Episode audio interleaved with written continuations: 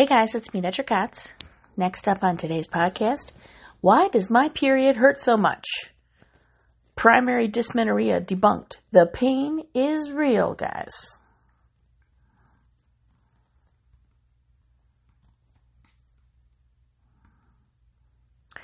So, what the heck is primary dysmenorrhea? Well, primary dysmenorrhea is defined as significant pain during your menstrual cycle without a specific or identifiable cause. To me, this is a bit misleading because there is a cause for the pain, and we'll explain that in a bit.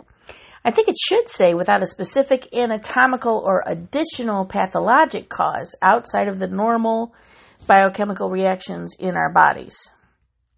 So, dysmenorrhea can interfere with our quality of life in our daily activities and performance.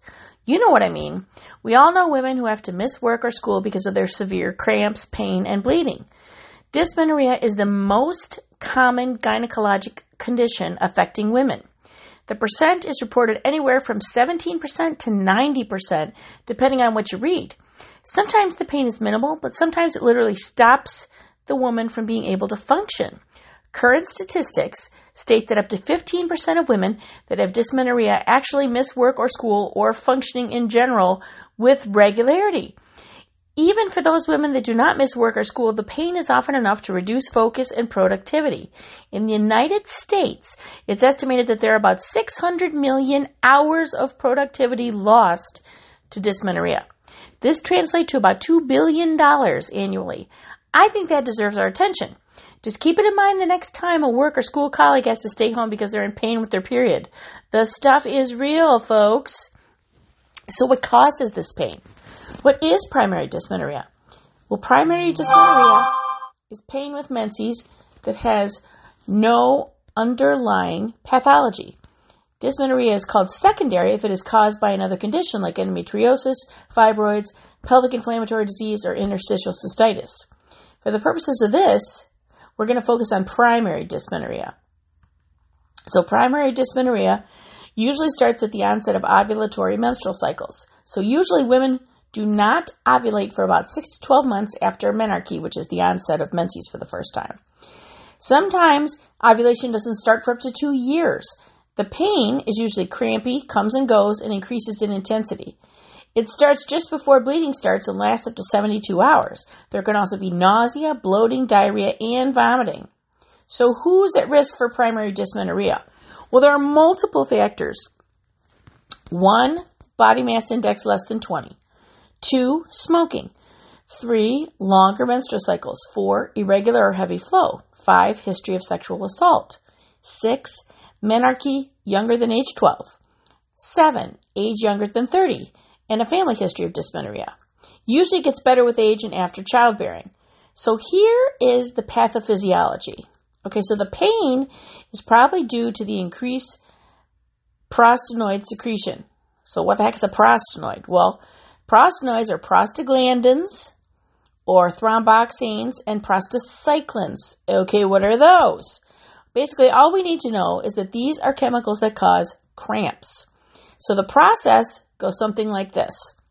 When we ovulate, our progesterone stabilizes something called lysosomes.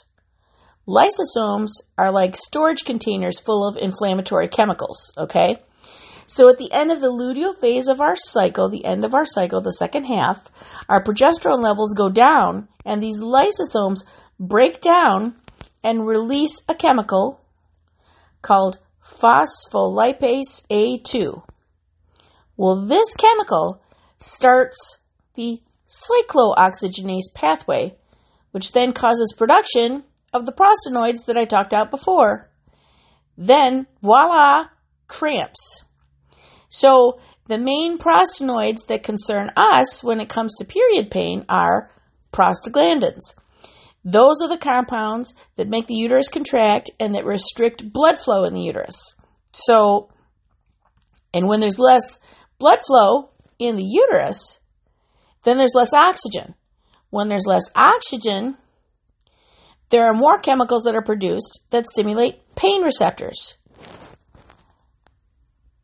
And on top of that, some of the prostaglandins that are produced even lower the pain threshold. So they actually sensitize the nerve receptors. And then on top of that, if that weren't enough, the prostaglandins are also responsible for all the gastrointestinal symptoms we know and hate.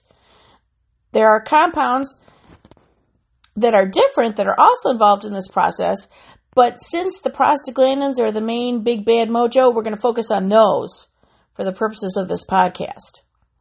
So let's keep going. Now, if the prostaglandins weren't enough of an issue, it's also been documented that women who suffer from primary dysmenorrhea actually have an altered pain sensitivity in the first place. So, this altered pain perception in dysmenorrhea has been looked at all the way back to the 1940s. This altered perception is part of what's called central, sorry, central sensitization syndromes. So, these syndromes are all associated with pain hypersensitivity without documented, you know, t- tissue injury, inflammation, or an actual nervous system lesion. So this set of syndromes include several disorders like low back pain, tension headaches, and irritable bowel syndrome. All of these conditions lead to increased and amplified sensory input and thus result in the patient having more pain with less stimuli or reasons to have pain. So, I'm pretty sure we've now effectively established that primary dysmenorrhea completely sucks. So, what can we do about it, right? Well, there's multiple options. Right now, we're going to focus on the non surgical ones, okay? So, what are the goal of each of these options? The goal of each of these options is to interfere with the prostaglandin production, decrease muscle tone in the uterus, or inhibit the pain perception with analgesia. So before we go into these options, it's important to remember that the real key to success and compliance with any regimen is shared decision making between the patient and the doctor. Make sure the patient is an active part of deciding on treatment after discussing side effects and efficacy and everything, and this will help greatly. If the patient is invested in the option, it's much more likely to be helpful. So, first category hormonal. Combined, which means both estrogen and progesterone, birth control pills are number one in this category. They're effective in about 70 to 80% of patients. They inhibit ovulation and prevent multiplying of endometrial cells, which then in turn decreases the prostaglandins and the progesterone and the vasopressin. So this way applies to the pill, the ring, and the patch. Extended use, like skipping the placebo week, seems to be the most effective. Now, there is a possible risk of blood clots with this method, although this risk is very small in your low risk non smoking patients. Now, there's also progesterone only contraception, like Depo-Provera or like the Mirena IUD. They also inhibit ovulation and eliminate menstrual cycles. Some of these can cause irregular bleeding, though, and since this bleeding is still anovulatory bleeding, it's usually not associated with pain and dysmenorrhea. The risk of blood clots is also lowered this way. Um, sometimes there's weight gain, but this can usually be avoided with proper nutrition. You know, like if you're not snacking 20 extra times a day, you're not going to gain weight. Now, Depo-Provera itself has been associated with decreased bone density, but that seems to be completely reversal after stopping it. And while this sounds concerning, it's not been deemed enough of a reason to discourage patients from taking it in the first place. Now let's go on to non hormonal options for primary dysmenorrhea. So, non steroidals are a first line treatment and are effective for the vast majority of patients. So, how do they work? Well, they work by inhibiting that cyclooxygenase enzyme we were talking about earlier, because that will in turn suppress producing of the prostaglandins. It's kind of like stopping the cramps before they can even be created. Now, these nonsteroidals also have a direct analgesic effect right at the central nervous system level. So there's not a lot of evidence to say that one is better than the others, but usually medications like Motrin, ibuprofen, Aleve, and Anaprox are like your first choice options. More expensive stuff like Celebrex, those are reserved for second options. Um, ideally, these are taken as needed only. A popular uh, regimen would be to start the medication like two days prior to the onset of the period and continue for the first 72 hours of the cycle. The key is to not wait till the pain's already started and try and catch up to it, but to act proactively instead. So here's another possible non hormonal option magnesium. Magnesium appears to reduce the amount of prostaglandins in the menstrual fluid. It's also a muscle relaxant and causes blood vessel dilation. This sounds logical. There's not a ton of data yet, but it sounds promising.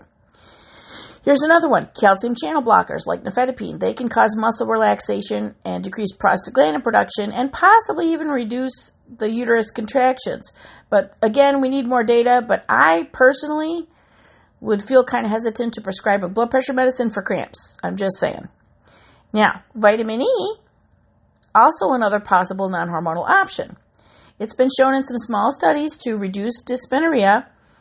It's also been shown to increase oxygen delivery to uterine cells and decrease prostaglandin production and inhibit the cyclooxygenase enzyme. So, logically, this should result in reducing pain and cramping. But most of this data so far is in mice. So, who knows about humans? Here's another one ginger. It also inhibits cyclooxygenase and decreases menstrual pain. And the added bonus to ginger, it's an anti nausea medicine, so it may help with the GI effects as well. So far, in studies, they've looked at doses anywhere from 750 to 2,000 milligrams a day with the same amount of efficacy as nonsteroidals. Go ginger. So, there are some other possible non hormonal options for dysmenorrhea as well, but these require a lot more study, but they're interesting. First one would be like a TENS unit. TENS stands for transcutaneous electrical nerve stimulation. So the theory here would be it would work in three different ways. One, it would send electrical impulses to the nerve root, elevate the pain threshold, and so therefore the pain cessation would not be felt. Two, it would stimulate the release of endorphins, which reduce pain. Or three, it would increase dilation of the blood vessels in the uterine muscle and therefore reduce the hypoxia, which would then reduce the pain. Here's another potential interesting one acupuncture, which is with the needles, and acupressure, which is with the firm pressure. So, these two methods, the theory is, would stimulate designated locations to relieve pain. So, there are specific sites on the body on the auricle of the ear or the medial calf muscle or near the medial malleolus of the ankle that have been identified as possible beneficial treatment areas for dysmenorrhea. No specific regimens that have back, been backed up by studies yet to recommend it with total confidence, but what's been looked at so far ranges from doing the treatments once a menstrual cycle to daily for seven days during the cycle.